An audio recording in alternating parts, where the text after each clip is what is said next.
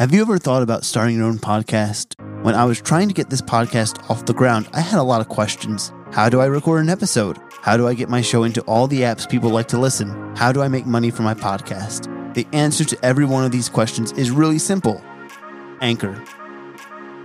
Anchor is a one stop shop for recording, hosting, and distributing your podcast. Best of all, it's 100% free and ridiculously easy to use. And now, Anchor can match with you great sponsors who want to advertise on your podcast.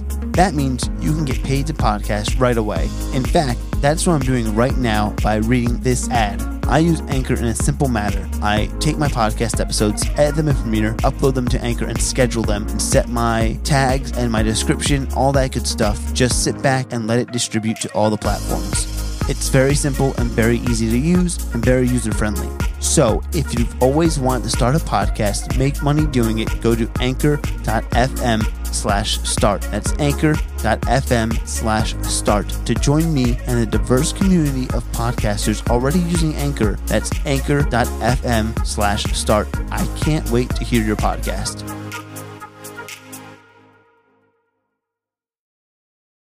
I wouldn't know? want to watch Jaws on the be on lake. the water and watch a big well, my thing was like, what happens if you have to go to the bathroom and you and you're in the middle of a bunch of people? Yeah. Do you paddle out? Are you gonna make it in time? Like, You just, well, hopefully if you have to go pee, you just pee there. Fuck it. You know what I mean? right, right. I guess, I guess no one's looking, you're all Yeah, right. no, you know? uh, you're by a bunch of people. You can you can like just look at them and go, "Excuse me, what did you do?" like just, Pardon me, sir. pardon me, sir, but uh, did you just piss in my area?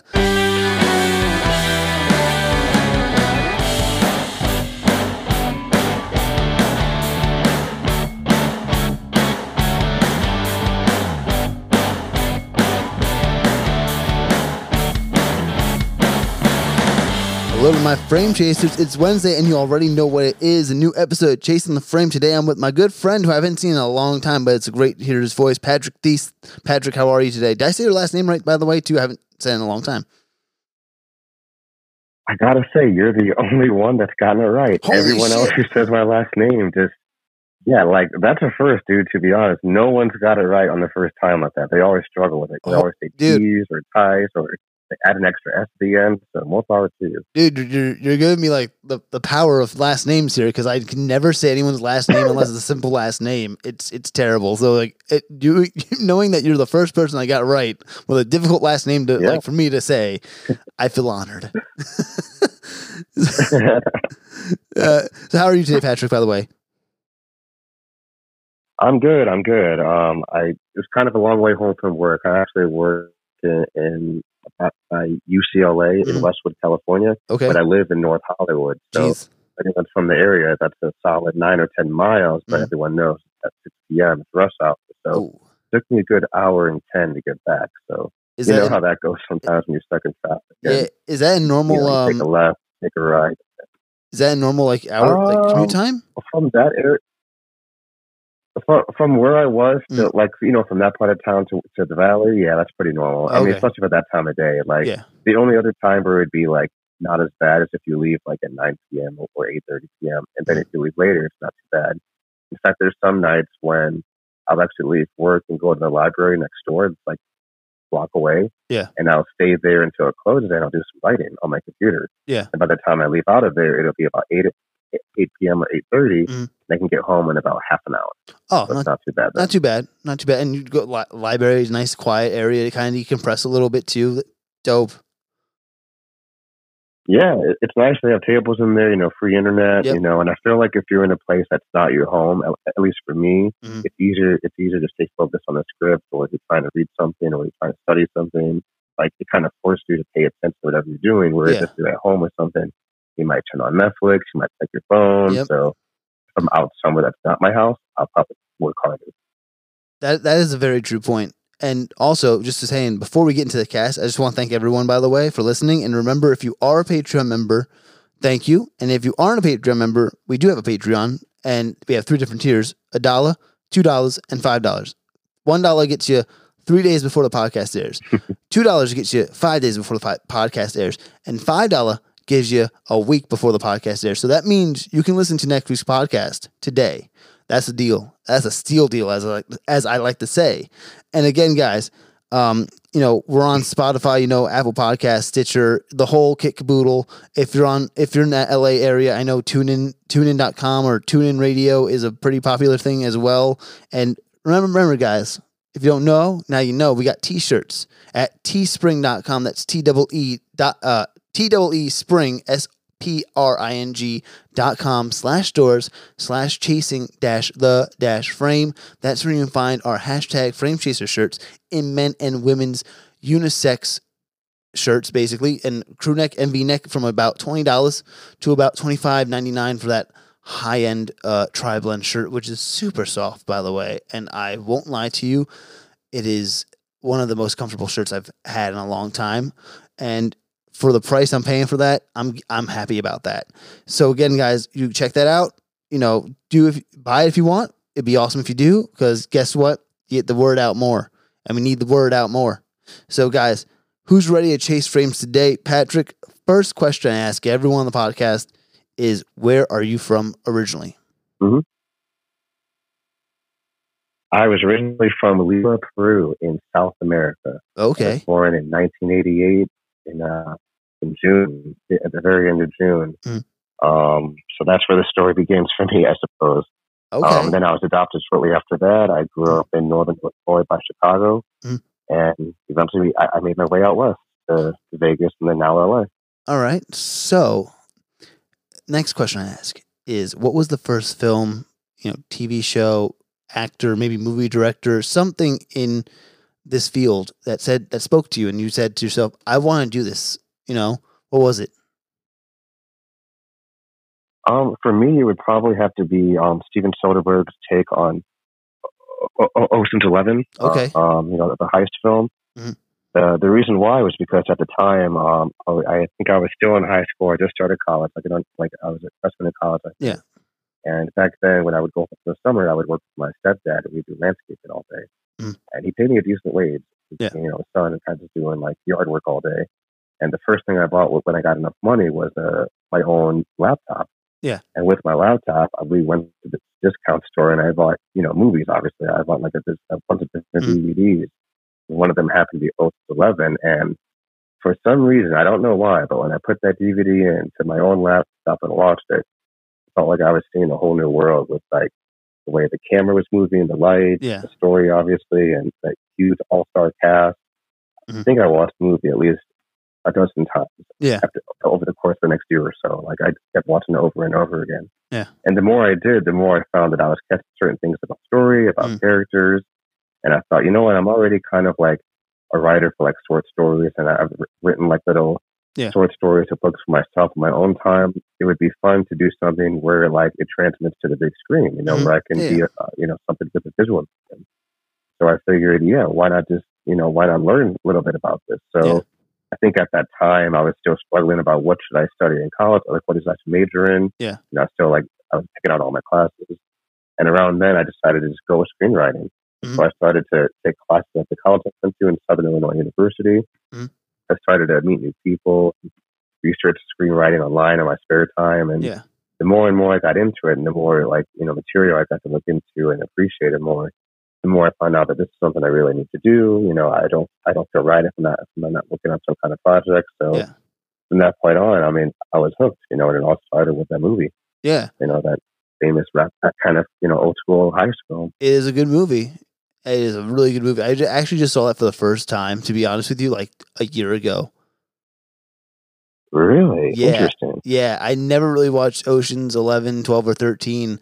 And I think it was on Netflix or or Hulu, Mhm. one of the two. They, they it was on the streaming service, and I like just finally go, okay, I'll watch it. And it was really, I really enjoyed it, and I really liked um Soderbergh a lot. Like weirdly enough, like he did the first Magic Mike, Oh, yeah. which, yeah, which I like a lot. I like Magic Mike one and two, even though he didn't do the second one. um, so Right. yeah, I like I, I mean it, it's really good. It's like um like I said, it's there's something about it. You're right. There is something about that movie that just it just it hits all the right buttons. hmm Yeah. Like the pacing, the Yeah, the story, pacing, the story, the everything. soundtrack, Who's your I mean, favorite- who's your favorite character? I mean, I mean, come on, it's in a in that one. Yeah. probably Rusty. You know, I mean, Rusty is I, I think I think everyone deep down either they have a friend that's like Rusty or, Mm. or, or they are that friend.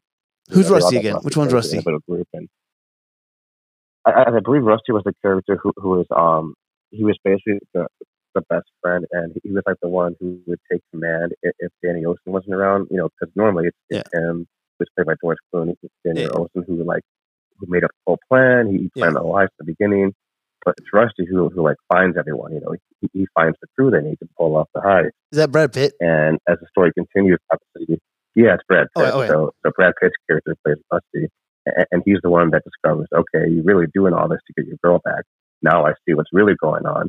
Was never about stealing from the guy. You just want to get the girl back, and when that comes to light towards the end, then you know you kind of see a full a full circle between you know Daniel Olsen starting off in jail because that's how the movie opens. He's like in Mhm. prison, he's getting pardoned, and him eventually being on the run again Yeah. because you know he, he got caught up. So Yeah. it's kind of fun how that went full circle, and you know it was Rusty of all people who discovered it and kind of said, you know what, man, I get it, Yeah. I understand. so here's a, here's another question for you because you said you you wrote short stories before you wanted to do screenwriting. Mhm. Um, when did you want to do that? Like when what, what age were you when you were writing those short stories or start writing those short stories? And what were like what were they like? Uh, you know, action, adventure. You know, like just regular old fantasy things. What what, what were they? Um, well, back then I think I was really into horror, so I would like remember those books, um, like the kind where you could. Like there was an adventure and there was like a different page number at the bottom, Oh, yeah, and, yeah, and you got to choose where you got I hated book. those I books, would but I read those all them. the time. They're like a love Yeah, hate yeah. It, but I kind of felt the same way. Like they somehow grabbed me, but like Yeah. they, they were kind of annoying at times. yeah, Because you get you pages in, like, oh, I I, I I was wrong, so the story's over already. yeah. But, But I, um, what was that's it? It- kind of what got me into like reading a lot. And Yeah, yeah.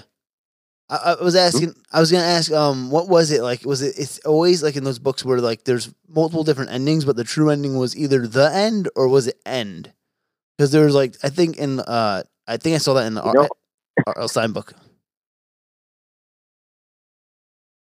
You know what? I'm not sure. I haven't I haven't t- taken a look at one in a while, but Yeah. I, I get what you're saying. Um, I think yeah, some of them were different. The one I read, they they were like, I wish I could remember the name. It began Mhm. with an A. It was Animorphs, I think, was Oh, the one I would always Animorphs. Oh, I don't know I, if you remember that, but it was like, I do. yeah, Never got into that. Sorry, that was the name. I'm not sure. can't. Yeah, it was it was different. It was definitely different. I don't even know how I found it, but like it was something I just kind of got into. Like Yeah. I, I like the way that you know how you go into a bookstore sometimes, Mm. and like the, the the first image you see of the book cover like kind of grabs you. Yeah, I think that's where I started reading it. yeah, And then kind of the same thing after that, I read, um, what was it? The Goosebump novels, like, you know, all those Goosebump stories. yeah. That's the I ones I, really read. got into that when I was little, so I would read a bunch of books. And, um, like from there, I would write my own little short stories, Mm. like, like about ghosts or monsters or whatever. Mm. And then I would watch a lot of TV on like Power Rangers or, you know, who knows what kind of like X Men or whatever. And I Yeah. would like kind of make my own stories up from that and Yeah. just write little short stories here and there. And next thing you know, I just kind of kept doing it over and over again. I only really remember because I have a terrible memory, but the one thing I do remember is that I was in this writing contest as a kid. We went to Mm-hmm. Yeah. some local park, and I think, I think I did like an episode of, of uh, uh, Arthur. Do you remember Arthur, that animated series? Yes, yes, yes, yes. I do. I do. Yes. I don't know why I chose that story. I mean, I don't know why I chose that show, but like Mm. I basically wrote my first spec when I was like 10 or 11. I didn't even realize that that's what it was. But Did, did you I write wrote properly? my own episode of Arthur. of course not. It was terrible. But um, but what's funny is that I guess that um, anyone who read it, because I also had some illustrations, and I was a Yeah. terrible artist, so I was like mostly stick figure. But um, between the stick figure artwork and my my really crazy story of Arthur, people thought it was really funny. They thought it was like cool. Yeah. So I, I got nominated for some kind of like um prize or whatever in, in the writing group we were in. So Yeah. it was cool, like stuff like that. So I, I look back on like, you know what? I've been wanting to do this for pretty much most of my life. So Yeah. it feels right that I'm doing it now. Yeah, yeah. So then So go, going going back to college, then when you when you start those classes, uh, what was that experience like? Mhm. Did like did, did you like learn a lot from that? Was it like mostly like? Uh, what, what, I mean, I never went for school for screenwriting. So what was it? i mean, what was it like? like you know what I mean? Um, yeah, yeah, it was different. It was different. I mean, obviously, up until then, I never had any formal education that was only about screenwriting. yeah. I mean, I was at a bunch of writing classes, I read a bunch of books and poetry or whatever, the classics, but I never really knew what it was to read screenplays until Yeah. I got to college. Or I didn't really understand either the format or anything. And what's nice is that um, my first teacher I had actually ended up being my last teacher because she teaches like um, she teaches at the different levels Oh, okay. screenwriting, screenwriting one, screenwriting two, and Yeah. thesis. And eventually I got to the last one, you know, by the time I graduated. But she was always really encouraging. She was always helpful. She took notes really well. And with like, she took her time with all this new, like, because no one knew what they were doing. We were all new to it for the most part. And so when I, when I got there, um, I was able to finish my first feature. And I'll never forget the feeling of what it was like to pretty much be in the communications building because it was like in a basement. Yeah. And pretty much everyone else in there would be like working on some kind of editing project or they'd be doing some kind of shoot or they'd be working at the VFX. But I was the guy who had like a blank page in front of him and I'd be writing a story for five or six hours straight. Oh wow. And I usually had like a Mountain Dew or maybe I had some kind of, it was Mountain Dew or some other pop, I don't know what. And I would just sit there and I would write or I would read or I would write some more. And Yeah. through doing that, like I, I pushed myself to finish my first feature. And it's such an accomplishment, I think, for any writer when you finish the first one. Mhm. Because first of all, you think it's going to change the world because you think you're so brilliant. It and is. second of What are you all, um, you, always picture it being like, you know, like the next Star Wars or something Yeah. because it's going to be so unique. It's so different. Mm. But in reality, it's probably the worst thing ever written. what, but it's what, always cool to have finished it because, you know, it's one thing to have an idea, but Yeah. to put it on paper, you know, and see it through to the end, it's always like, okay, even if it doesn't go anywhere, at least I have this. So Yeah. that, that was kind of nice to have that feeling in college. did, did uh, what was your first screenplay about then? What was your or, I'm sorry, what was your first feature about? Yeah, yeah. The first feature um, was basically about society um, pretty much destroying itself because the U.S. dollar ha- had completely lost its value. Wow. I think during that time, if I remember correctly, in in, in like that time frame, people were always worried about the recession. It was hard for people to get jobs after college. A bunch of people were already kind of in debt, and I think it was pretty common knowledge that either like we were going to be poor after we graduated, or it was going to be one of those things where like, do we go back with our parents? Do we try to find a new job? Should we change our major? So everybody was kind of afraid, like, what happens after this? Are we going to have enough money? Are we going to have be Mm. able to afford a house? Yeah. We buy the new car? No one really knew. It- And then obviously, by the time we graduated, we all got hit with that student loan. Yeah. So we found out the hard way what happens when you go to school, like a four year, you know, university without some kind of like assistance or like scholarship. Yeah. It's going to be tough to pay that off. that- And I yeah, think also like in the news media, like people worried about the value of the dollar. It was like I think for like a year or so, I think I remember like it was almost going down in value, and Yeah. people are worried about like, oh no, what happens if the U.S. dollar goes away? You know, will it be the euro? Will it be something else? No one Mhm. really knows. well, that's going away so I too. thought, okay, I mean, I can use the future of society with you know Yeah. money and like how how important it is for people to like get up Yeah. and work for a living and to afford certain things. It- So It's kind I of funny. a story about what happens if the U.S. dollar goes away.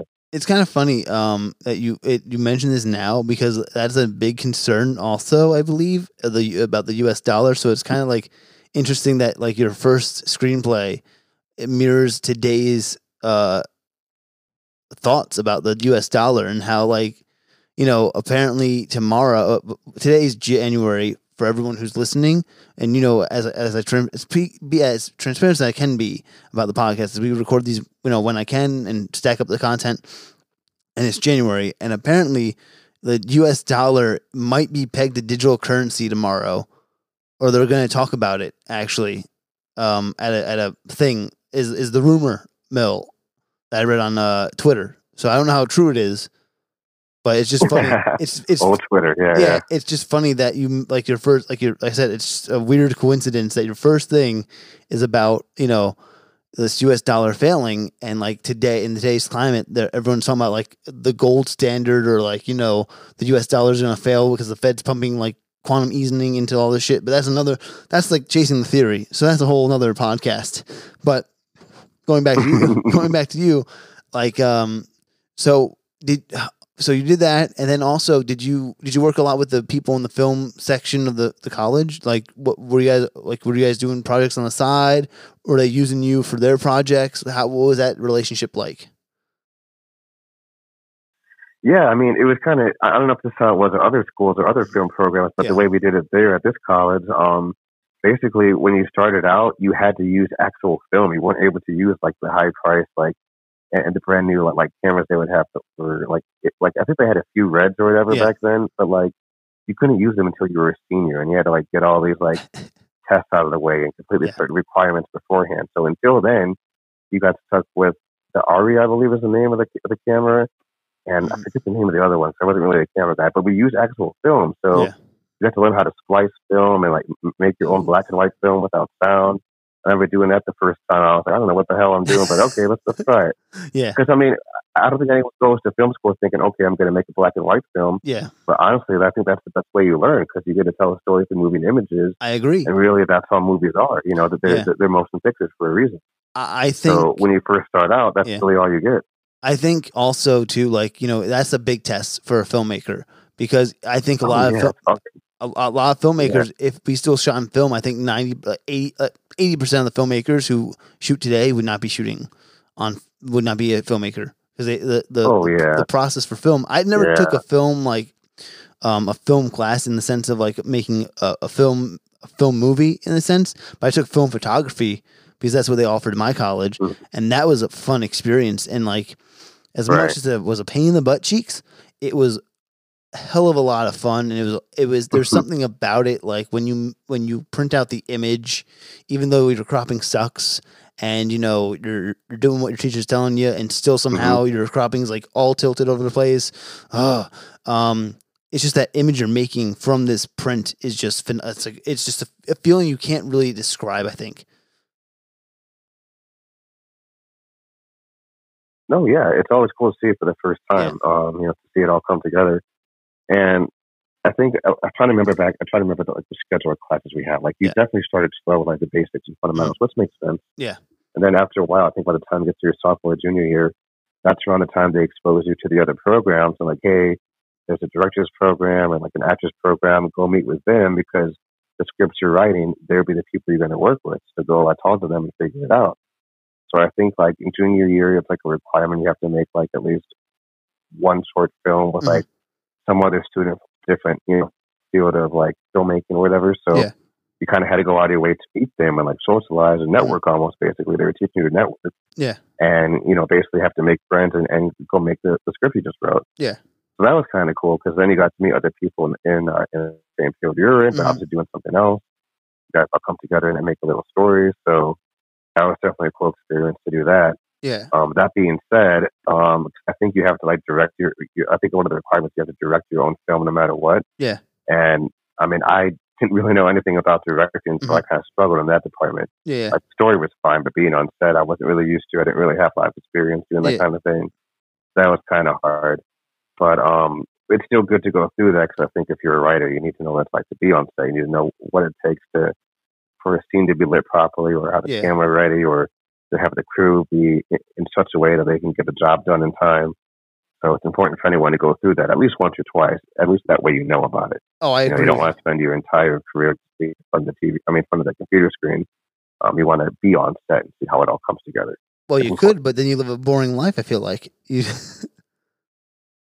Right. Yeah. Yeah. no, that's true. That's Yeah. true. it's like you know to be exposed to a whole process. Yeah, just a whole bunch of keyboards. Just buying new ones on Amazon all the time because you broke yours. so um, exactly. Exactly. that's a pretty cool thing. Like, I mean, I, I mean, again, I was in the art program, and our video department was really small, so we did a lot of our do do it yourself. And like hearing what you had to do in college, I, am like, I wish, I wish I went to your college. like, damn, that sounds really fun. Um, so then, like, did- Yeah, it was interesting. yeah, and then I guess senior year, I guess you had to do like a whole thesis then as well. Yeah, basically, you have to do like the second film uh, Yeah. on your own, and then uh, you have the requirement to write like a separate like feature length script. So the whole idea is So that wait, whether wait, you're doing wait, TV or, or features, whatever, you have to finish at least two stories by the end by the time you graduate. So wait, wait, wait. Let me see if I get this right. So you had to do the whole film by yourself, like as in like just write it. You're not like Well, I mean, producing, like not like make the film, just per, like write a film and then write another one. Well, I mean, I think the first requirement was like being that like you have to direct it, like be on set. So Okay. you kind of pretty much play play all the different, you wear all the hats. You know, you're the Gotcha. producer, the director. Okay. Um, but you know, obviously, you can you can you can get help from other other students in the Yeah. program. Oh But yeah. I mean, outside yeah. of that, you also write a distill story. Mhm. You don't have to shoot the second story. I mean, I guess it's good if you wanted to, but I think the idea is to finish a second story that was just for writing. You know, something that really spoke to you, Ah, and then that would kind of be your final project before you graduated.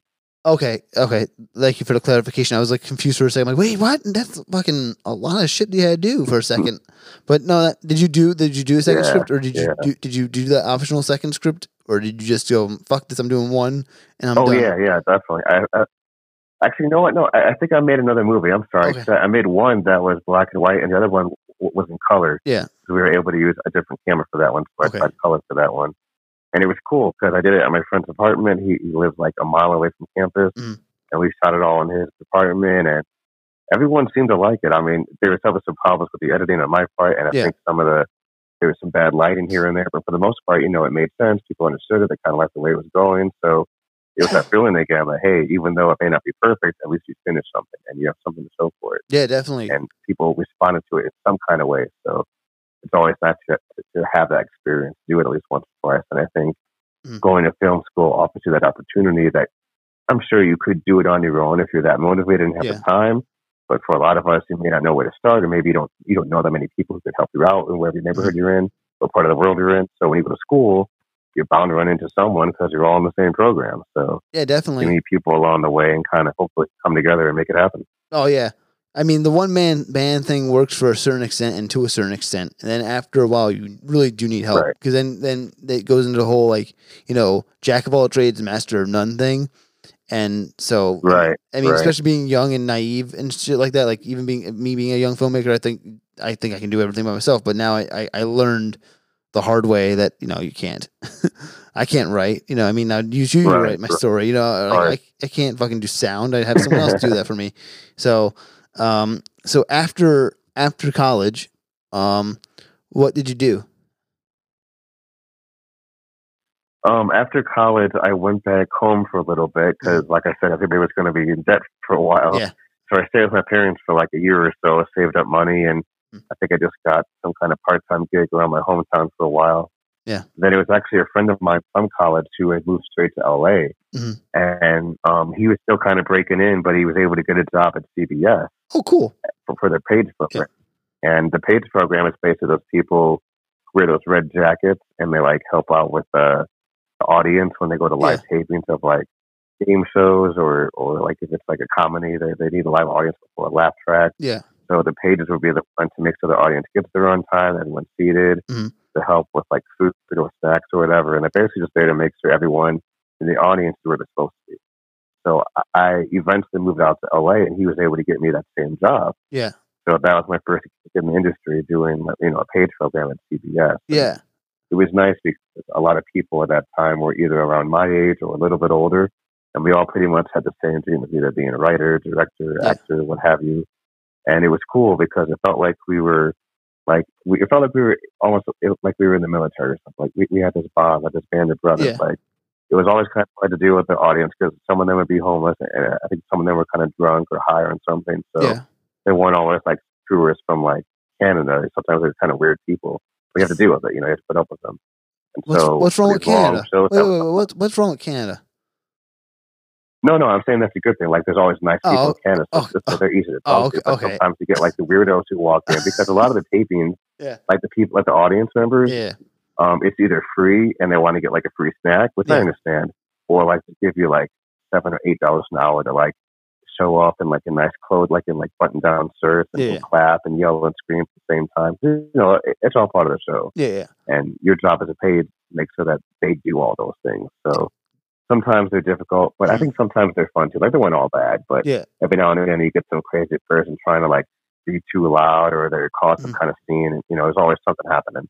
Did, But like I said, we were all in it together. We're all Yeah. around the same age, so it was fun to be in the trenches and kind of be in that studio atmosphere and see how that was like. yeah, You know, definitely. at CBS uh, did you work on always the same show, or was it always something different? Like, did you like? I mean, in the sense of like hours of work, like you know, did you work the morning shift, the night shift, day shift, you know, or and But that's just it.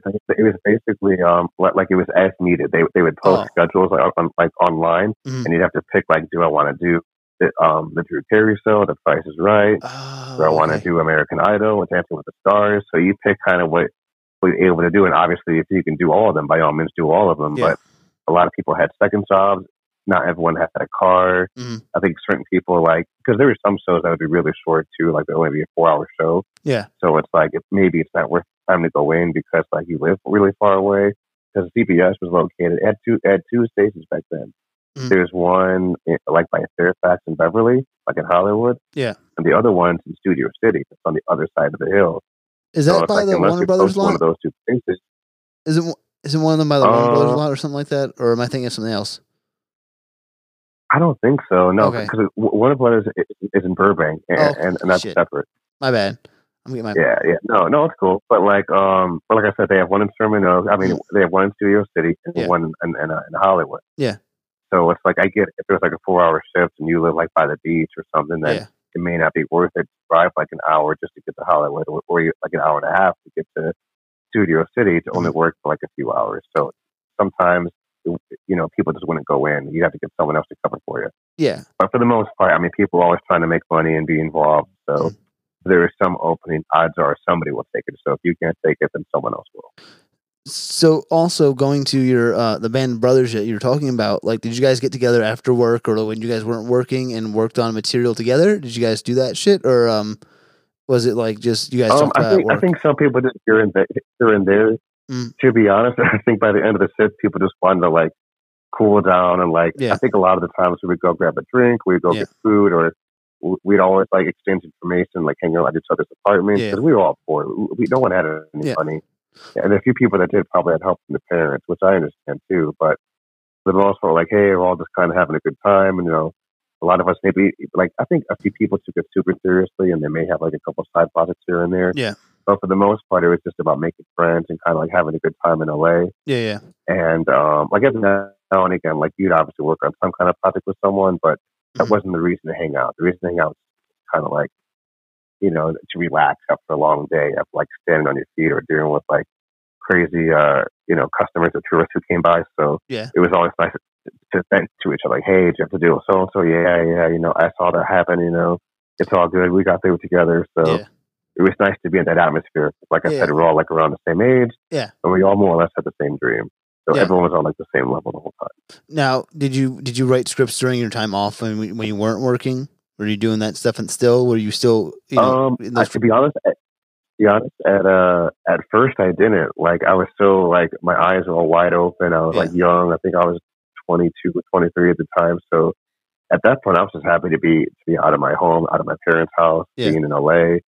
So I didn't really take it too too seriously when I first got there. But after like the first six months, I'm like, okay, I've been here for a while.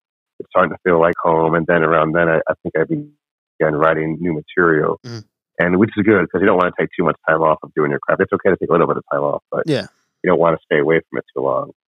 So after those first six months, I started to do some more stuff, and yeah. I got myself in a schedule where if I wasn't working a long shift, I would go to the local library and just work on a story. Mhm. And I would do that for a few hours every day. Uh, So that definitely helped. what was it when you started writing again? Doing that, were you writing the horror films again, or were you just like kind of open to any um project or, or any idea that you had in your mind? Like, was Um, it, I was open to anything really. Mm. Yeah, I was. I was open to anything at that time. I Yeah. think um, I kind of I wrote a couple different stuff, but the one that sticks out the most was this uh th- this pilot I was writing. This because I've never done a pilot before, so I wanted to try it out. So I used to writing features, and then the idea I had it was so crazy. The idea I had was that LA would be hit by the biggest earthquake in history, and the whole like city, like the whole sprawl of LA would, would pretty much crumble. yeah, And the idea was that it, w- it was man made. It was engineered by like our own technology. Mhm. And the reason was is that um, this this kind of uh, this person in the UN was always had a chip on his shoulder. He's like a Yeah. mad scientist type of person, and he would try to tell people that you know um, climate change was happening or like cer- certain things were happening to the atmosphere of the Earth, and no one's Mhm. like listening to him. So he felt some type of way. People ignored him in the UN. Yeah. So he decided to like build his own little like machine that controls the weather, like like like, a like a huge machine that would like dictate lightning or rain or snow or fire, or in this case, an earthquake. And so the the premise was that he used this machine that no one knew about, obviously, and he brought the entire area of, of Southern California to its knees and just made the biggest earthquake happen in history. And so my story picks up after he does that, and you see the survivors kind of come out of the woodwork and see what kind of world's left over for them, and they're wondering why no one's there to help. Like there's no kind of like assistance because what he does is that not only did his weather machine take down Southern California, Yeah. it took down every single country with different like disasters, whether it was like wildfires or Yeah. flooding. So, you know, like when a natural disaster happens, you expect the government to step in and help out. Mm. But my idea was like, what happens if there's no one to help out? What happens if you call 911 and there's no one on the other side of the phone? Like it just goes to voicemail or something. So the idea was that these people would pretty much be left to their own devices. Like they'd have to make their own choices like, where am I going? How do I live? There's no one here to direct me. So I think in that time I was feeling like, you know, people have to make their own decisions about what happens next in their life, especially when they come to a place like LA. Yeah. And what happens if you don't have a safety net? You know, not everyone has rich parents, so it's hard to like make your own way. So I try to personify that in this disaster type of film where these characters all had like different paths and like motivations to survive. And Mhm. like there was one I think that I made that was like a serial killer. He was like in prison, but after the earthquake, he survived and it was free. Oh, There was this other girl who was like a secretary, but she became like this badass assassin. And this other character, the guy was like, I don't know, he, he was trying to, he was like a lowly PA, but he somehow survived when all the other people on the show were, were like dead because they all got, they, they were all, you know, Yeah. in the rubble of the earthquake. And That's he like a got away and like, you know, became stronger over time. But, you know, just doing stuff like that. yeah. So a, that's a unique band of take a different, characters. look at like this structure. Yeah, it, it was fun writing it. I, I had a good time writing it. It was always a lot of fun to dig into their past and how they would, you know, coordinate this new world that Mhm. was left in like, Like- pieces. I have a question for you too. Um, when you write, like I have a friend uh, who's on the podcast, Lamar Bell. He was uh, on it two weeks ago, and he said when he writes, he starts with a log line and Mhm. works his way backwards. Is that how you write, or do you just go into like do you have an idea and then from there? I don't. How do you? How do you? How, what's your process then? Um, usually when I start off, I have to have an idea to go. Like usually, Yeah. what happens is I'll, it, it normally comes to music. That's usually how it goes. I'll hear like a song or hear Mm-hmm. Maybe some kind of like tune or whatever, and it'll like put a story or an image in my head. Yeah. And then from there, I like start to think about it more and more. Okay. And if the idea sticks with me, like I can't get out of my head, Mhm. then I'll, then I'll start to put it on paper, like not in any kind of strict format. I'm just going to put it like on a page Yeah. and see what comes out. And if I like what comes out, I'll structure it a little bit better and kind of work backwards and start making an outline. Yeah. And then I'll start researching themes, character biographies, things like that. Yeah. Um, the log line usually for me comes like towards the midway process. That's something to figure out right away Yeah. but obviously it's something that I want to get down pat before like I get too too deep into it. Because without knowing your log line, you don't really know where your story is going. You gotta want to have that down, you know, Yeah. completely. But for me, like I said, it usually starts with some kind of random song that seems Yeah. to inspire me, whatever it is. But Maybe it's something on radio, maybe it's something on Spotify. Yeah. But something will speak to me, and then I'll see an image or a story in my head, Yeah. and I kind of go from there. That's interesting. I mean, that's that's really cool. Like just knowing, like learning, like your process and learn, like knowing someone else's process and seeing like what the differences are. And it just it's just fascinating how people's brains work. And that's real. Oh my god, that's so like cool that you you find your idea through a song, you know, or something that you hear on the radio. Uh, you know, that's just that's. I mean, yeah, it's always been important to me. I, I think a lot of writers um, that I've talked to anyway, like they need Yeah. to hear something when they're writing. It can either be like a podcast, it can be like Mm. jazz music, it Yeah. can be like it, it could be EDM, whatever. But Yeah. as long as you have something going on in the background, that usually speaks to like the emotion of the story you're writing, or the emotion of the character, or Yeah. the scene. You know, and what what a lot of writers do, I found to listen to soundtracks to other movies or Yeah. TV shows. That also helps them get going. Like if you have a favorite movie and you love the soundtrack, why not listen to it while you write? It might inspire you.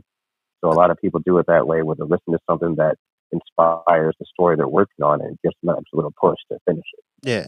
Do you do you uh, still go back to that? Um, do you uh the the sorry the disaster movie that you're telling me about? Do you go back to that at all and like kind of work around? Mhm. Do you still work on that, or do you like, go? I'm done with it. I'm good. I'm I'm happy. Um, I did a couple of rewrites back when I first moved to LA. You know, Mm. Yeah. you know, it was four or five years ago. But since then, I haven't really touched it because I mean, after a while, after you do like three or four rewrites, it's either going to get a little better or you're going to mess it all up because you're overthinking it. So Yeah.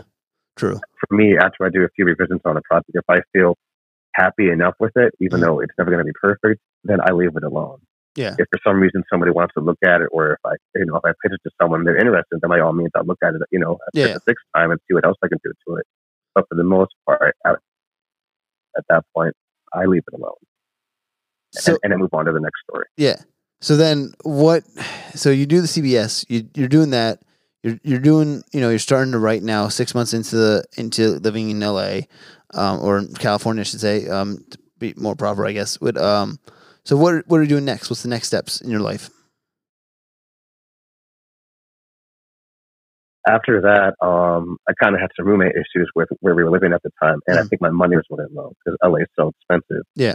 In those first six months, I was going out way too much. That's Yeah. money I really didn't have. Yeah, yeah, So, like many young people back then, it was either like, like go back home and live with parents, go Yeah. back to school, or do I somehow find a way to make it work? Yeah. And I'm like, I don't want to make it work. I don't want to go home. I, I, I haven't been out here that long. Yeah. But obviously, I couldn't afford LA.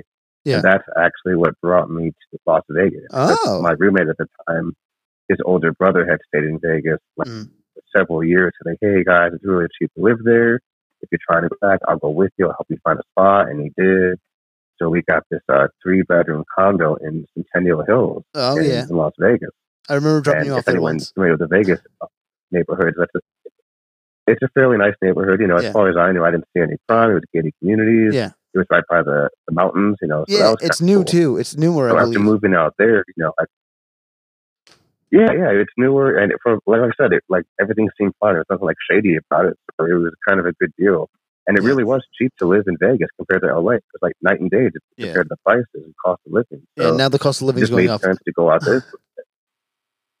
yes, unfortunately now it's kind of catching up a bit. Yeah, back then, man, we got three bedroom condo for eight hundred dollars. yeah, man. I was Eight hundred. That was like when I I don't know. when I moved into my first apartment, I was paying six oh five, and now at the I'm I'm living in a two bedroom.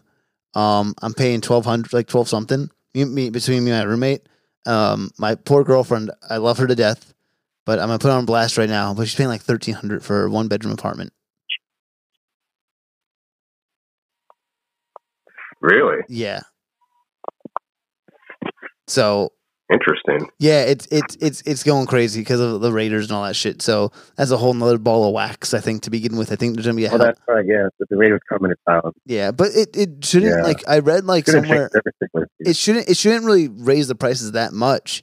And I think there's too much of a supply and demand problem where there's too much supply and not enough demand starting to happen or slowly starting to happen. So we'll see what happens in the next like Really? Yeah, because they're building so much shit, dude. Like they are building so many homes. Like where my parents live, there's a shit ton of like developments. They live um my parents live at like in Henderson. They live like a uh like heading to Lake Las Vegas.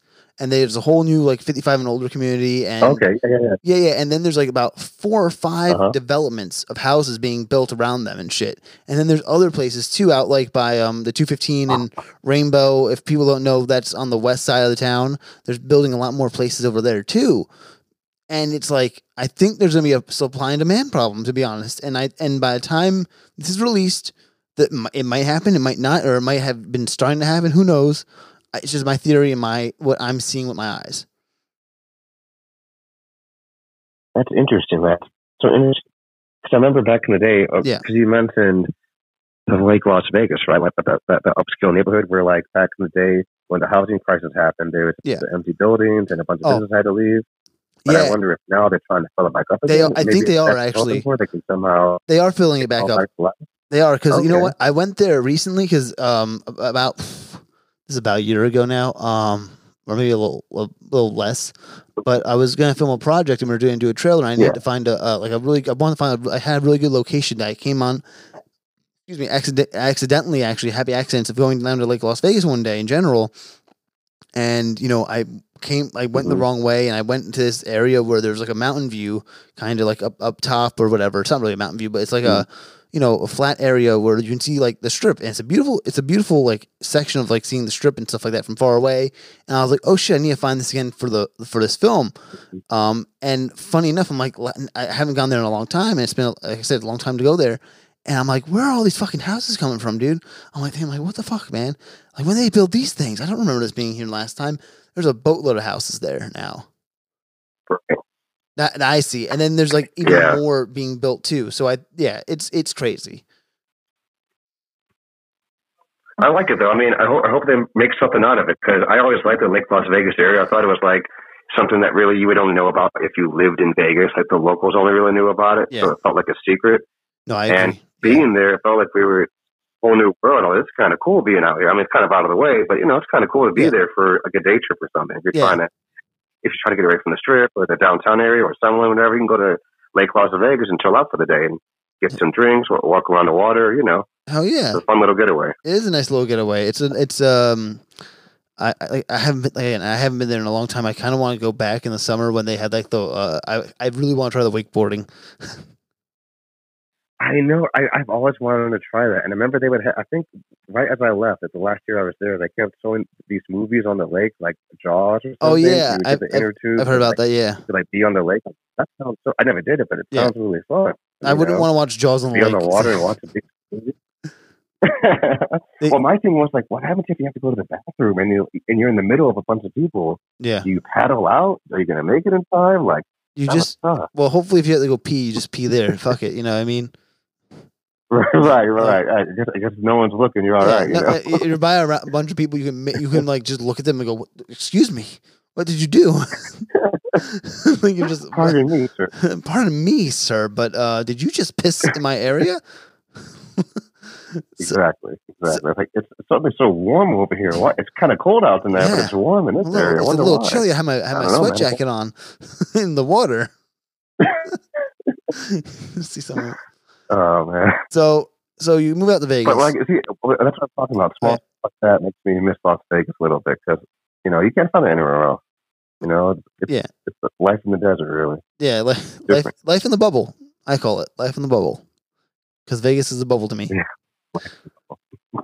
So so when you moved out no, here, actually, it's funny you say that. I, would, I would read a bunch of books about Vegas, and that's how everyone saw it, like a bubble. Yeah, dude, it is because it's like you know you you're in your own like like the first I'll never forget the first time I was driving to the down to the 95 because I, I when I came in I, it was a nighttime and you know my cousin drove me to his house uh you know and, and at night obviously. So the next day I had to go to an interview and I I'm like going down to the 95 to get out to where I need to go and I'm like whoa all these mountains around me I feel like I'm in my own little world.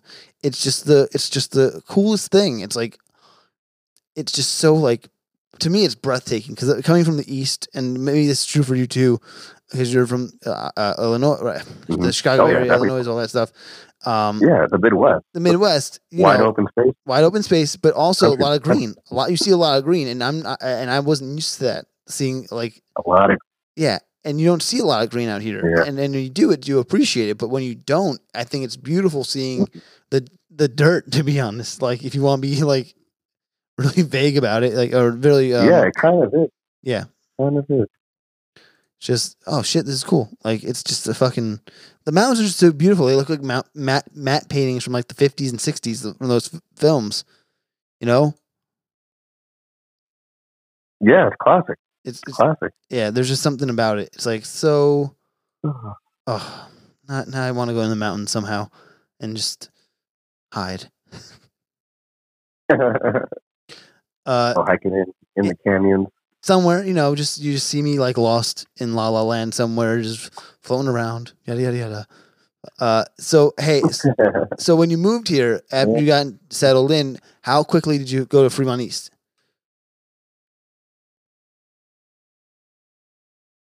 Honestly, dude, what's crazy is that I think I got like the call in the U-Haul on the way to my apartment, oh shit like from LA, as we were moving all the stuff. I think it that's was so Sam funny or someone who called me. Like, hey, we got your resume. yeah We, love to have you come in. I'm like, really? Like, yeah, yeah, you have a good resume. Um, by all means, if you can be here like a Monday or whatever, like, okay, cool. So yeah on the way there, that's when I got a job offer. So I felt so lucky. Like, clearly, I made the right choice because Yeah. if I was in LA, I would have been struggling to find a job. It would have been so hard to find something. But after just making a few like emails and a few calls around town, I got this interview at a studio of all Yeah. places. So why not? You know, it's, it's meant to be. Yeah. So you know, from there was history. I you know talked to Sam obviously. I met, all you Mhm. guys, and and that was it. That was a Fremont East for a bit. Yeah, man. Yeah. What what what, how, what, what was your time at Fremont East I like? liked it. a lot. Was that? Um, it was good. You know, I mean, obviously I was in the front office with Sam for the Yeah. beginning, and then she eventually left. But um, you know, it was cool being in uh the downtown community Yeah. as a whole because obviously, well, not obviously, but I want to say for most people, I guess, when you think of Vegas, you don't think of any kind of like community. You don't think of any kind of like families or Yeah. children or schools or Oh yeah. post offices. You think of like partying, or drinking or drugs, which you know that kind of is what Vegas is, you know, and gambling. Yeah. So when you live there and you go to a place like you know downtown Fremont Street, you think like, where am I? Like, what is this place? Who are these people? Yeah. So for me to be down there like at ground zero among like the, the DTP stuff and Mm.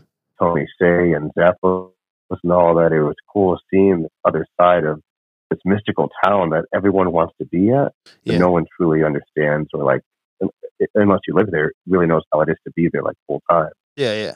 So being in that transient city, being involved with all you guys, and you know, kind of meeting everyone was kind of cool because I never knew that kind of thing existed in Vegas. I never knew people like try to create or try to like do things like that in like Sin City. You know, I thought people just went to go gamble and drink. I didn't know Yeah. they actually had lives or had dreams and like had certain things that they wanted to do because you never think of that when you think of the desert. You never Yeah, think you of that when you think of the it, strip. it it's sad But though. It's Being sad. there around all that was really inspiring. So yeah. it was cool. It's I just feel I find it sad that people like it's it's just like you know it's uh, their fir- obviously their first thought like there's so much more to it like you know like you said Fremont like I don't I don't equate Fremont to like the strip because everyone just thinks the strip I like to take people down to Fremont when they come visit because I want them to experience another side of Vegas that community side in that regard and uh, you know even like just going to town square or um you know town center in Summerlin you know there's there's different parts that people like I like to give people the experience oh, yeah. of a local Town Square, cool. yeah. Um, what was it too? Uh, fuck. Oh, what was I gonna tell you? Uh, Same here, dude. Like whenever I hear friends like in LA go to Vegas, I tell them they do local stuff. Yeah. Uh, oh my God. There's some. Oh, you know what? Did you know? Did you know? Did you know this? Uh, hopefully you did. You know, Honey, I blew up the kid, right? You ever see Honey, I blew, blew up the kid? Mhm. All right. You know, Fremont is like basically where they shot like Right. that part, right? Because it took place in Vegas. Hmm So I mean, I, I just I I think of whenever I, people like, Yeah. I think of Fremont. I just think of Honey, I blew up the kid. So yeah, definitely. Yeah, uh, that. it's a great movie. so so Fremont East. How long are you there for? And like you know why why did you leave? Um, you know that that that whole road. I think I was there for like a year and a half, um, give or take. Mm. I think around the time I was leaving, everyone was kind of, I think, headed out for the most part, where they were like on their way out. I Yeah. think Phil had left by then, and I think what was the one dude's name? Uh, Jacob. and also left too. Yeah, Jacob. Yeah, Jacob left, or I think he was on his way out. So Yeah. I can kind of tell that things are kind of taking a turn. But um, plus at that, I think he was kind of just saying, "Okay, we need this person, we don't need this person." And I think my name finally got called up to say, "Okay, it's time for you to go." I'm like, "All right, I understand." Yeah. Uh, but I was appreciative of the opportunity. I sent her that email like, "Thank you so much for letting me be a part of this." Mm. And then, um, you know, but during that year or so, like that was when they had uh, all the DTP stuff going along, and I got to see more of the community. They Mm. would all I remember remember they would all go there and they'd have like a, a TED Talk type of scenario, Yeah, like yeah, yeah. Studio A All those all and those they'd things. all like have speakers and little parties afterwards. And it was just kind of cool to see all that, you know, like start from beginning to end. And they have that the reset project with all those people coming on the weekends doing like yoga and stuff. And Yeah. like I said, it was just kind of cool seeing the community come together in this creative space, and you know, the green screen and Mhm. the drones and that Freeman and Dora Lynn. It was just it was an interesting place to be. You know, Yeah, man. A lot was going on. Dude downtown is like so- a different beast now you would not it's not the same at all it's it's sad it's it's Would like you say it's gotten better or worse? oh i think it's gotten worse too because you know they got rid of the rangers obviously and then like there's more homeless people downtown now yeah. you know like honestly, I- Oh, no. I, it's an on, like I feel like it's an ongoing joke in my head where it's like every six months to a you know every six months I feel like they're revitalizing downtown somehow. It's not through downtown project or anything of that nature. It's like the, the legitly uh, downtown trying to revitalize downtown, and it's just it doesn't feel like again like I said I haven't gone there in a long time. And I haven't gone out much in general. Yeah. you know, I, I do. I'm I'm old now, so I just like to stay in and watch TV and Friday night. You know, me and my girlfriend eat zoodles, you know, shit like that. We're we're, Yeah. we're thirty something now, and we're we're not gonna be drinking on a, heavily on a Friday night.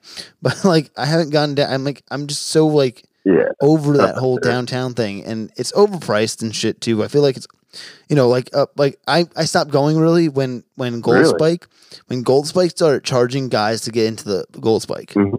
That's why I'm like, fuck this. I'm like, I ain't going downtown anymore. They charge now? Yeah, man, it's like a frat. Yeah, it used yeah, to be free. I'm not paying to get in gold. I mean, gold Yeah, like dude. cool, it's not it was twenty cool. bucks I think to get in or some shit like that. Like it's some bullshit.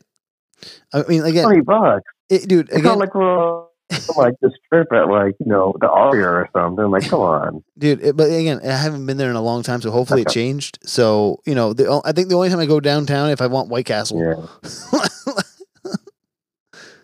if I'm if I'm, if I'm craving Yeah, White yeah, Castle, like I'll go right. downtown. Right in the corner. so you know, so then um, Mhm. when you when you left Fremont, Yeah. what did you do after that?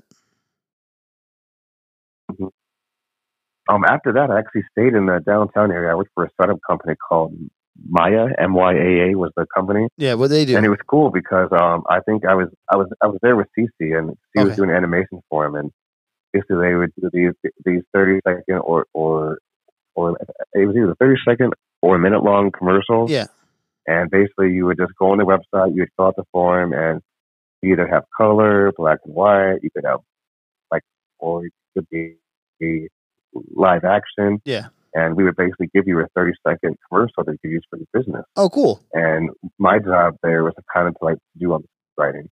So I would talk to the client, whoever that was, like for the company, and they would give me their idea of what it is they wanted to talk about, the kind of things they wanted to mention in the ad. Yeah.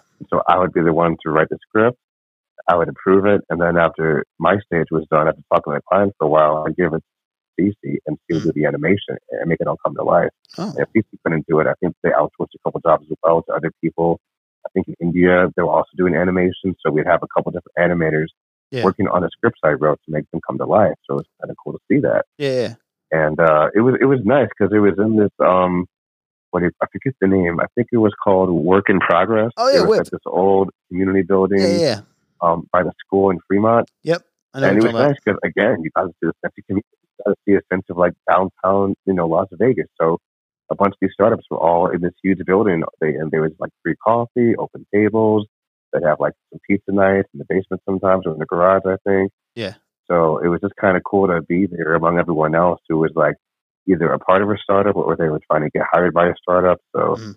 that was kind of fun. Unfortunately, um, company didn't last too long because the CEO, bless his heart, was like a great salesman. He had a great vision, Yeah. but he wasn't the best at delegation. So after Oh. a while, the work kind of slowed up, up their steam bounced, and it was just time to go. So said, all right, it was a good experience, but the money's not there. It happens. Yeah. You know, not all startups make it that long, and unfortunately, this was one of them that just couldn't make it. Yeah. So I had to leave that job because I wasn't getting paid. Un- understandable. you can't put the, you don't put the um, free into freelance so After many that, times. I found a job at a. Exactly, Yeah. exactly. You can't just work for. I mean, you got bills to pay. I mean, I know Yeah. Vegas is cheap, but it's not free. Yeah. You, know, you gotta gotta pay for stuff. no, exactly, man. You can't like, hey, can you work for free? No. So what happened Uh, after that? Yeah. And then after that, I got a job at. Uh, I got a job at TripAdvisor of all places. They had Oh, an office in North Las Vegas, I think, like Mhm. off of Rainbow Boulevard. yeah, And it was lucky because I had recently moved from Centennial Hills to that very street, not knowing. yeah, And so the office was, was like literally a mile down from where I was staying at. I was really lucky with that. And TripAdvisor was different because I've never been in a corporate job before. I've never worked in like like kind of cubicle. I mean, I- I've had like uh, I've done like uh what do you call it? Like I've worked in call centers before Yeah, where trying to sell stuff. But TripAdvisor is more like customer service. You're trying to help customers who already paid for things. yeah, So you were in this corporate environment. We had to clock in and clock out. You had like a little cubicle. Mhm. You'd send emails all day. You'd be on the phone. But what's nice is that you would get like a lot of overtime opportunities. They had Yeah. health insurance. Okay. Um, the people there were always interested. Like you know how it was um, back when people would work at Zappos, they would kind of say it was like a whole, whole new world because people would be drinking on the job, or they'd have like Yeah, that whole thing. Yeah. they, they- they'd be able to bring the dogs in, or they'd like games, go to little outings here and there. Yeah. It kind of felt that way at TripAdvisor. It wasn't as crazy as Zappos, obviously. Yeah. You had this sense that everyone's just kind of doing their own thing. Like there's some people who are really old who've been there for years. Mhm. Some people who were like me who are brand new to it all, who've just been there for a few months or less Yeah. and everyone's there just to kind of get that easy paycheck, that overtime, and you know, stack up your money. Because the odds are you're either trying to leave Vegas, or maybe you just got here and you're trying to help out like a family member or something. Because Yeah. a lot of people, I feel like, moved out there to like save up money to send back home or something. And, and I get that, you know, it happens. Yeah. So it, it was interesting to see like diversity of people between young and old, you know, black, white, like Latino, like Asian, like there's all this diverse group of people just basically working together like this hmm. in, in, in this corporate culture. Yeah. And that was nice for me because through that job, I was able to save up so much money that I bought my first car, paid off all my debt. Yeah. Yeah. I stocked up my bank account with a crazy amount of money. Mhm. And without that job and Fremont East and basically in Vegas as a whole during that time, how cheap it was, Yeah. I never would have been able to afford to come back to LA. And that's where I'm at now, think, thankfully, it's Las Vegas. What made you? So I was able to stack up all that money and Yeah. play. What What made you? Uh, you know, go. I'm gonna go back to L.A. Like, what? When did you realize that? You're like, I I should go back to L.A. Um, I would say about after my first year or so after being in Vegas, I mean, I definitely had a good time. You know, I made a lot of good friends. I met you guys. It was cool. But in the back of my mind, I'm like, a lot of the friends I, I you know, I had made, and at that time, you got to figure, LA being so close, I would try to visit LA as much as I could. And my Yeah, roommate, he'd go back all the time. So True. I felt like I had two different lives. I had one life in Vegas in the desert, and my other life was in LA with the friends I made there, and, and you know, working at CBS and all that. Yeah. So part of me was always like, man, you're missing out. You got to get back to LA with everyone else. You got to be back in it. But at the same time, I don't have enough money to do that. I can't Mhm. pick up and leave. So it was one of those things where like I liked Vegas for what it provided for me, but I was still in love with LA like the whole time. Like my heart was still in LA. You feel like? did, you, So, did you feel like you were cheating on L.A.? through after working the corporate stuff. was- Yeah, yeah. To be honest, it felt like that because it's like Yeah. there, were, there were some weekends, like some days, I had a really good time in Vegas, whether it's hiking or going out with friends or going out on the strip or whatever. Back Yeah. then, you know, it's fun times. So it's like, man, maybe I could stay, maybe I could stay. But then other times, I'm like, no, no, you have, you have to stay true to yourself. Go back to LA and Yeah. get back in the Hollywood mix and, the, and that kind of lifestyle. So otherwise, I feel like as cool as Las Vegas was, one thing East taught me is that a lot of people who came into the studio, as good intentioned as they were, they didn't always have the money.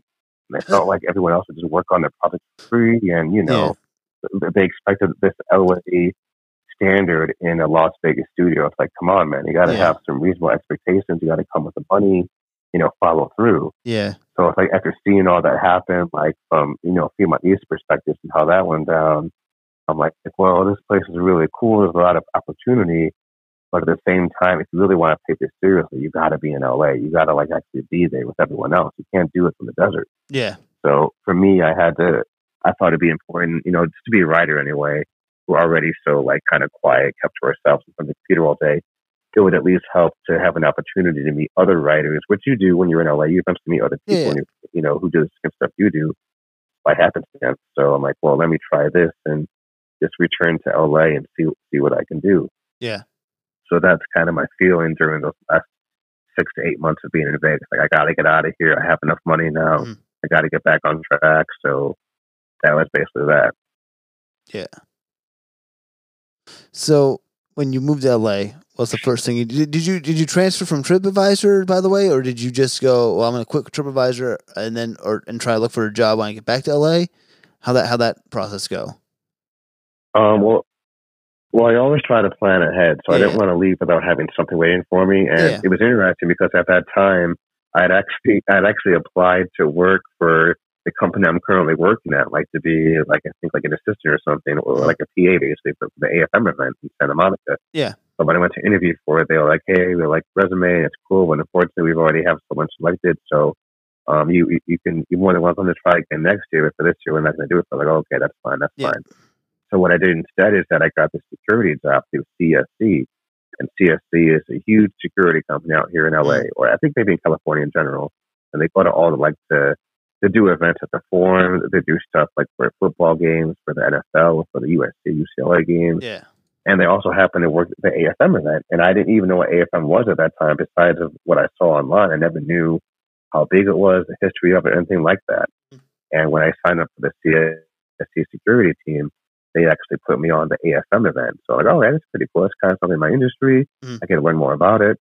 And when I got there, I guess I made a good impression because I was in the buyer's lounge where other, where other rich people with executives and whatnot would go and like have coffee and do deals behind closed doors. They'd have like wine and like cheese and stuff. They were being all fancy up there. It's a nice hotel. They do it at the Loews Hotel yeah. in Santa Monica. So it's really like fancy on the beach and everything right by the Santa Monica Pier. Yeah.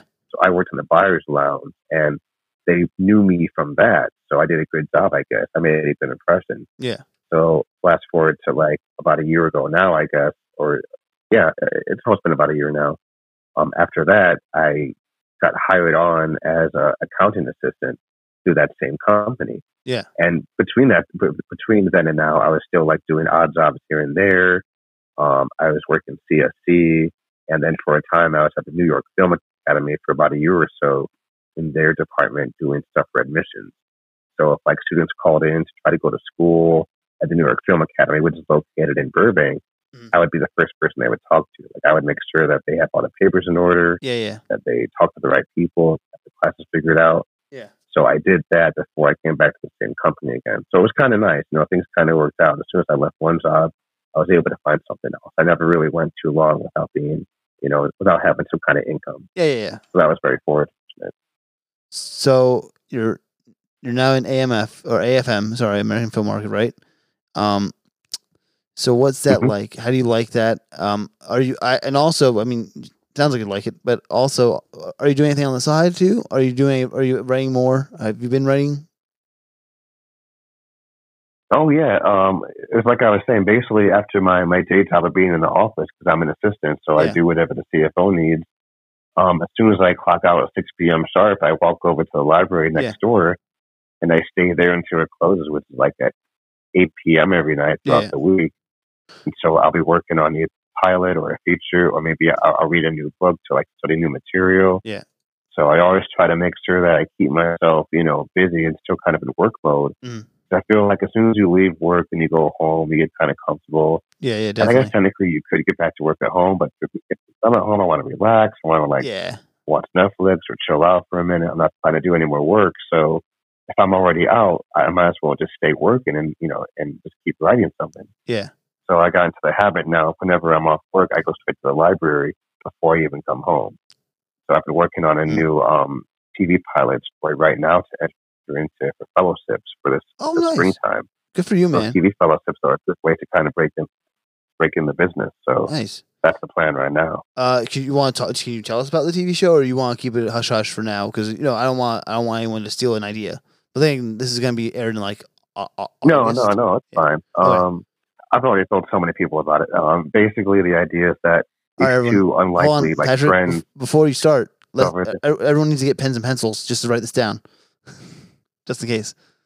yeah, just kidding. Now's the time to take notes. Yeah, but um, basically, it's about these uh, two unlikely friends who discover this alternate reality mm-hmm. where like all the things they wish they had in their current reality are like given to them on a silver spoon. Yeah.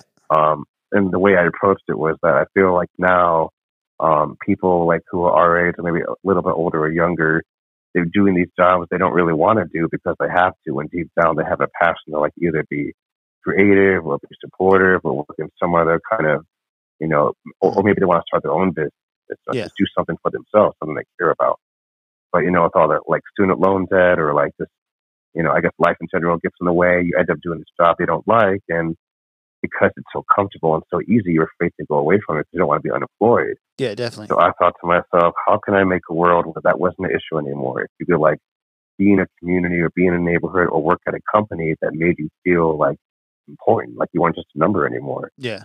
And a lot of that came from my time in Vegas because I would see the things that Zappos was doing, how they treated their employees.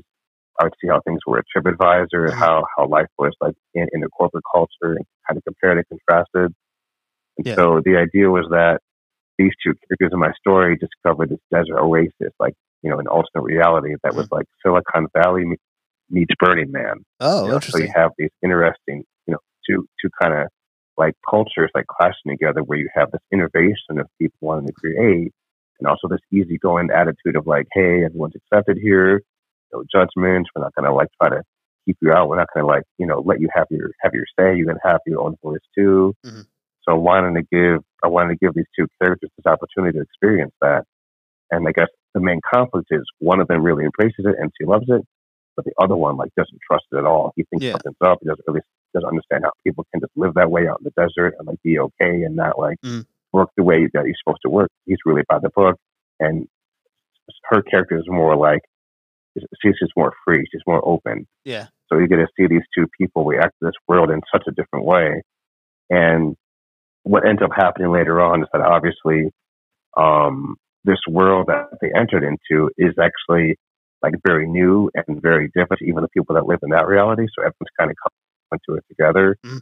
Uh, but the problem is the architect of this like city, this like this new world, basically, um, he's being lied to, he's being deceived to by one of his own. Mhm. So what ends up happening is that even though he had a intention to create this like perfect oasis, this paradise, um, you know, it, it's like a utopia basically for everyone.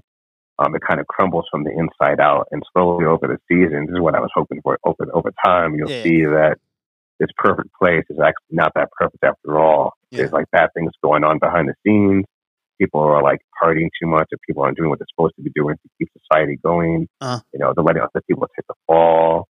Um, and a lot of it too was inspired by um, that documentary about the Fyre Festival. Were you familiar with Oh, the, yeah. the documentary on Fyre Festival? Uh, I've I've heard about it, and Um, the whole idea behind that I thought was uh, was so interesting because basically this guy created this music festival to be like the next Coachella or something. yeah, yeah, yeah. And even though the advertisements he thought were very real, and he got all these famous people to like speak up for him, by the time he actually put it on, it was never really set up. He never followed through. Yeah. So when people came to what's supposed to be this next biggest, you know, event of their lives, it was all fake.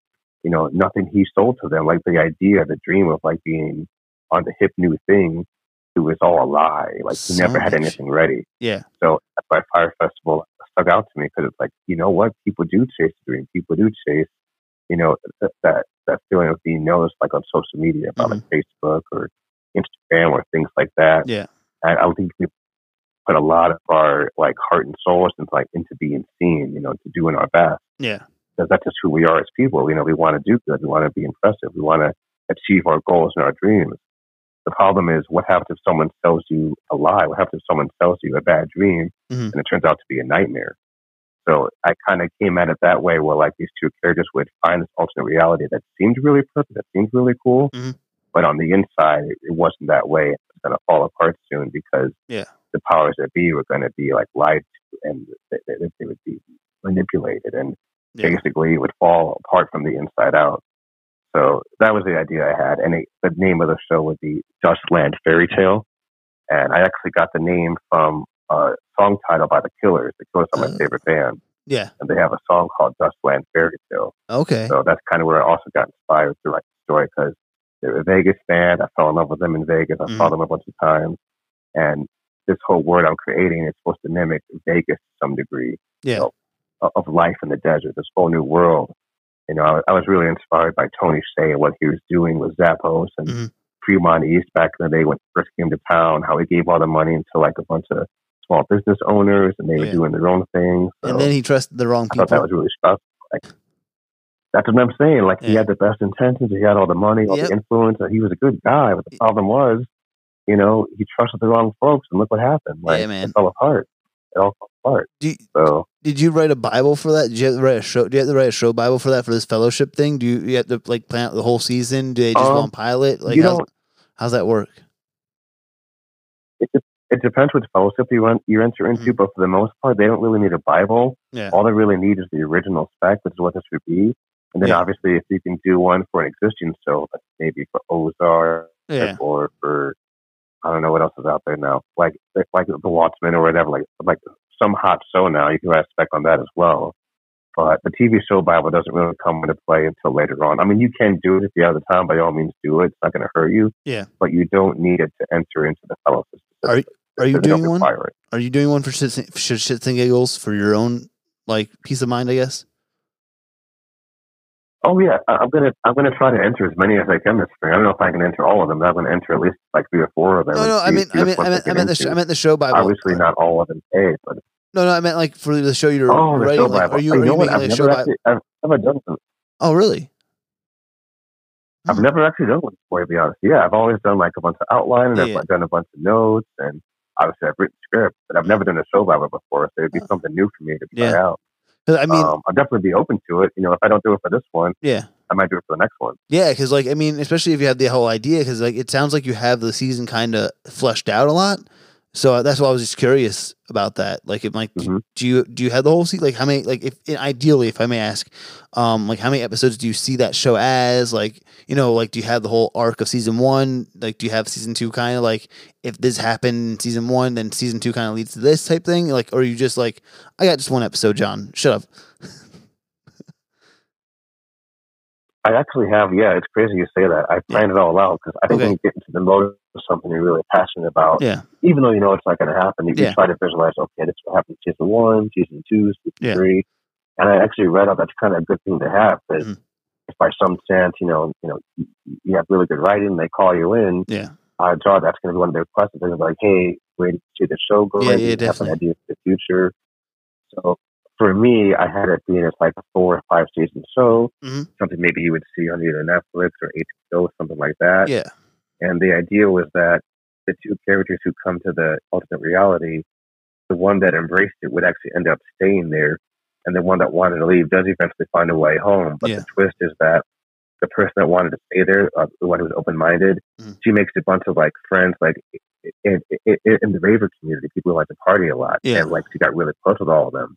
But the thing is, those raver people, as fun as they were, they all, they also got tired of, of the of the of all the lies because by then they would all see what the world became. yeah, And so all of her closest friends she made in this new world, they're all going to leave her and go back to her old reality with the other guy. Yeah. So when he leaves, he kind of takes them with him. So they all leave at once, and she stays behind, obviously, yeah, because because he still believes in the, the whole city and utopia. What else he wants to be there. So the twist is that even though they both end up going in separate ways, she now has to carry on being in this place he still believes in without the people that she connected with. And like, it's not like any bad blood or anything. Like they all understand what's going on. Yeah. It's one of those things where like, be careful what you wish for because it might come true. You did find this great world. You did have this great experience, but now the people that you were with, they're moving on. So yeah. you you have to carry on on your own now and you can make new friends or do something else Mm. because they're going away. You you- you're not going to see them again. And for me, I felt like that was a good way to end it because when you're in that kind of environment, when you're in a city like Vegas, it's very transient. Yeah, you, know, yeah. you meet people, you have friends, you have experiences. Yep. But odds are, sooner or later, someone's going to move away, and then you kind of just move on. It's a part of growing up. You know, you're not always going to have the same friends you do now that you will in like five or ten years from now. You know, things That's change. very true. Yeah, So I thought that would speak to this, you know, the human condition and, and, how, and, and what it means to grow up. Because we all have those years when we're kind of wild and free and doing whatever we want. hmm But then, like, you get to be like in your late 30s, early 40s. yeah, And if you're that type of person, you might want to have a kid, you might want to have, have one family. yeah. So you- you want to grow a little bit. You may not talk to the same people anymore. Yeah, You know, and, and, and in that way, I feel like you create your own little world. You create your own world of happiness with yourself. If that's creating your own family, then you do that. If you want to stay single and like you want to run your own business, then, then, then maybe for you, that's even Mhm. better. Yeah. Or if you want to like, I don't know, travel the world and like see other countries, that, then, then, then maybe that's your path. So maybe for you, you don't have to get married. You don't have to have kids. You just want to travel all the time. yeah. That's cool too. yeah, So I wanted to give each of these characters, including the main characters, that kind of option, like what do they want? Mhm. What is it they're really after in this utopia that probably give them everything? What is it that they're missing? gotcha. So Patrick, we're getting down. yeah, we're, that getting, was, yeah. we're getting to the end of the podcast. So here's the last two questions for you. First one is: Do you have Sure. any nuggets or any other advice to the people that are listening to the show? Um, I would just say be true to yourself because there's only one. It, it sounds really cliche, but there's only one version of you. If you try to copy you know what someone else is doing or or the trend is in Hollywood right now. It's not going to serve you well. But if you speak from an honest place and you and you and if you do that as a director or animator, actor, writer, whatever it is, put yourself in that moment. And when you do that, the people who make decisions they'll see that and they'll see that you're being honest. Because if you try to be fake, they can always tell. Yeah, definitely. So whatever it is you're doing, do it from a good place, from who you are, and you'll be surprised what, what kind of things that you create from that. You'll be surprised. And then last question is, what is your social? What is your social media? Social media. If you, li- if you like to Um, I do out. have an Instagram. It's uh, yeah, yeah. It's PJ and then uh, uh, underscore LA. That's Okay. my Instagram. Um, Facebook. It's just my name, Patrick Thieves. You could add me on Facebook. Um, I do have a Twitter, but I, I'm literally never on. It, Yeah. So there's really no point in doing that. I probably should just cancel it. I'm like never on Twitter. Who's anymore. on Twitter anyway? Like, it's all, what's Twitter? Uh, Patrick, by the way, Yeah, man, thank you so yeah. much. Man, I appreciate it. You be on the show. of course, man. It's good talking to you. It was great talking to you. It's great catching up. Anytime. Any, And again, uh, thank you, Patrick, and thank you guys for listening. And remember to subscribe to subscribe to the podcast. I cannot speak. We are on Spotify, Google Podcast, Anchor, Apple Podcast, and Stitcher. Also, like I said in the beginning of the show, if you're not on Patreon, maybe you want to get on. It's up to you. No, no pressure. I'm not going to force it on you guys, but you're welcome to if you like to. Mhm. We have we have three different tiers, like I told you in the beginning of the show. And you know, if you are a part of that, thank you a lot. We have I have ideas I want to pull off for the show, like a live streaming show, you know, episode maybe once a month if we get the right amount of people in the community or right amount of people follow the Patreon or subscribe to the Patreon, whatever the hell it is you guys do. Uh, and again, guys, I can't do it without the love and support of my hashtag frame chasers. So that's you guys that are supporting this show and listening to this show, and hopefully, at least, you know, if only one person listens to an episode and then someone else like if one different person listens to an episode a day or whatever it is or just one person different person listens to an episode and they get advice or nuggets or you know just listen to the story and find inspiration from it then i feel like we're doing our job. And you know again guys like I, I, you gotta just support the show i guess and listen to the show and hopefully you're finding those nuggets and information useful and helpful. And again i can't do this without you guys so thank you again, and thank you, Patrick. And guys, have a great day, have a great week, have a great month, have a great year. We'll catch you hopefully next Wednesday on, Ch- uh, on Chasing the Frame. I'm John. See you next time. Bye.